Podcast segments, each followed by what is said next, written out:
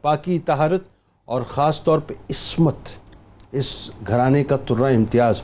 انتہائی پردے کا اہتمام کرتی تھی انتہائی حجاب کا اہتمام فرمایا کرتی تھی لیکن اس کے ساتھ ساتھ وہی بات اب دیکھیں دوسری بات آ گئی جو بات ابھی علامہ صاحب فرما رہے تھے کہ ایک تو بچیوں کی تعلیم ایک بات یہ کہ تعلیم کا حاصل کرنا اور ایک بات یہ کہ تعلیم کو عام کرنا یعنی درس و تدریس کے سلسلے میں اپنے آپ کو منعمک کرنا۔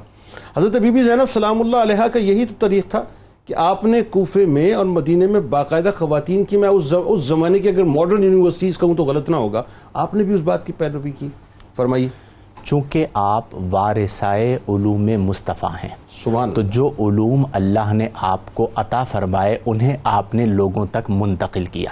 آپ اس بات کو جانتے ہیں کہ بیست نبی کی کا ایک بنیادی مقصد ہوتا ہے معاشرے سے جہالت کو ختم کرنا۔ اللہ۔ جیسا کہ قرآن میں اللہ نے فرمایا کہ یتلو علیہم آیاتی ہی وہ تلاوت کرتے ہیں لوگوں پر اللہ کی آیات۔ وہ یزکیہم اور تزکیہ فرماتے ہیں۔ وہ یعلمہم الکتاب والحکمہ اور کتاب اور حکمت سکھاتے ہیں۔ اب آپ اس بات کو بخوبی سمجھ سکتے ہیں کہ تلاوت کا تعلق الفاظ کے ساتھ ہے۔ اللہ۔ یعنی جو آپ تلاوت کرتے ہیں وہ الفاظ کی کرتے ہیں معنی کی نہیں کرتے۔ تزکیے کا تعلق قلب کے ساتھ ہے کہ تزکیہ چہرے کا نہیں ہوتا تزکیہ دل کا ہوتا ہے۔ اور تعلیم کا تعلق عقل کے ساتھ ہے کہ جو تعلیم ہوگی وہ تبھی ہوگی جب عقل ہوگی۔ تو جو تلاوت الفاظ کرنے والے ہیں وہ بھی نبی کے وارث۔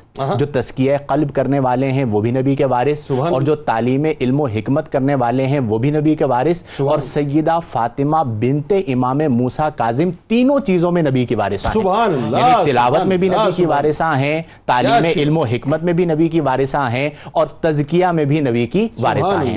چنانچہ جو علم آپ کو اللہ نے عطا کیا وہ دو طرح کے علم ہوتے ہیں۔ ایک وہ جو آپ کتابوں سے پڑھتے ہیں اور ایک وہ جو سینہ بسینہ منتقل ہوتے ہیں۔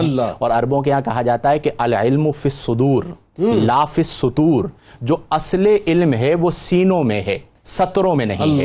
اور اس پر دلیل یہ ہے کہ قرآن لکھا ہوا نہیں اتارا گیا قرآن پڑھا ہوا اتارا گیا اللہ۔ یعنی جبریل امین علیہ السلام کے ذریعے نبی کریم کے سینہ اطہر میں منتقل ہوا اور نبی کریم کے سینہ اطہر سے پھر اہل بیت اور صحابہ کے ذریعے آگے منتقل ہوتا چلا گیا سبحان تو وہ علم جو اللہ تبارک و تعالی نے علم صدری بھی آپ کو عطا فرمایا تھا اور علم ظاہری بھی آپ کو عطا فرمایا تھا ان دونوں علوم کو آپ نے اپنے معاشرے میں عام کیا اور آپ اس۔ بات کو بخوبی جانتے ہیں کہ جب بندہ صاحب علم ہو تو جو اس کے پاس آتا ہے وہ خالی ہاتھ نہیں جاتا۔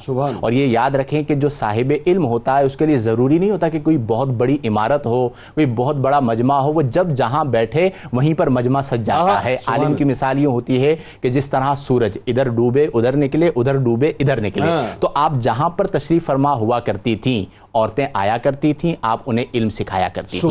پھر آپ نے باقاعدہ قیام فرمایا ادارے کا۔ اور یہ مثال قائم فرمائی کہ۔ بنیاد ہم مدینہ شریف میں کہ بنیاد ہم رکھ رہے ہیں۔ اب اس بنیاد کو اے امت والو تم نے آگے بڑھانا ہے۔ تو آپ نے ادارے کو قائم کیا یعنی آج ابھی آپ بات کر رہے تھے خواتین کی تعلیم کی۔